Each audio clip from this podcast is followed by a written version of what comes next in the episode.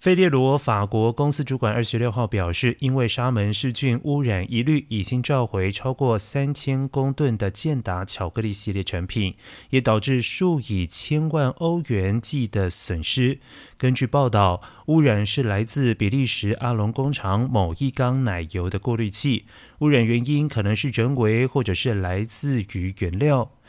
费列罗公司期盼六月十三号能够重新启动工厂，而未来有百分之五十的产品要经过外部实验室的卫生与安全检验通过，而不是像先前的制度只有内部检验而已。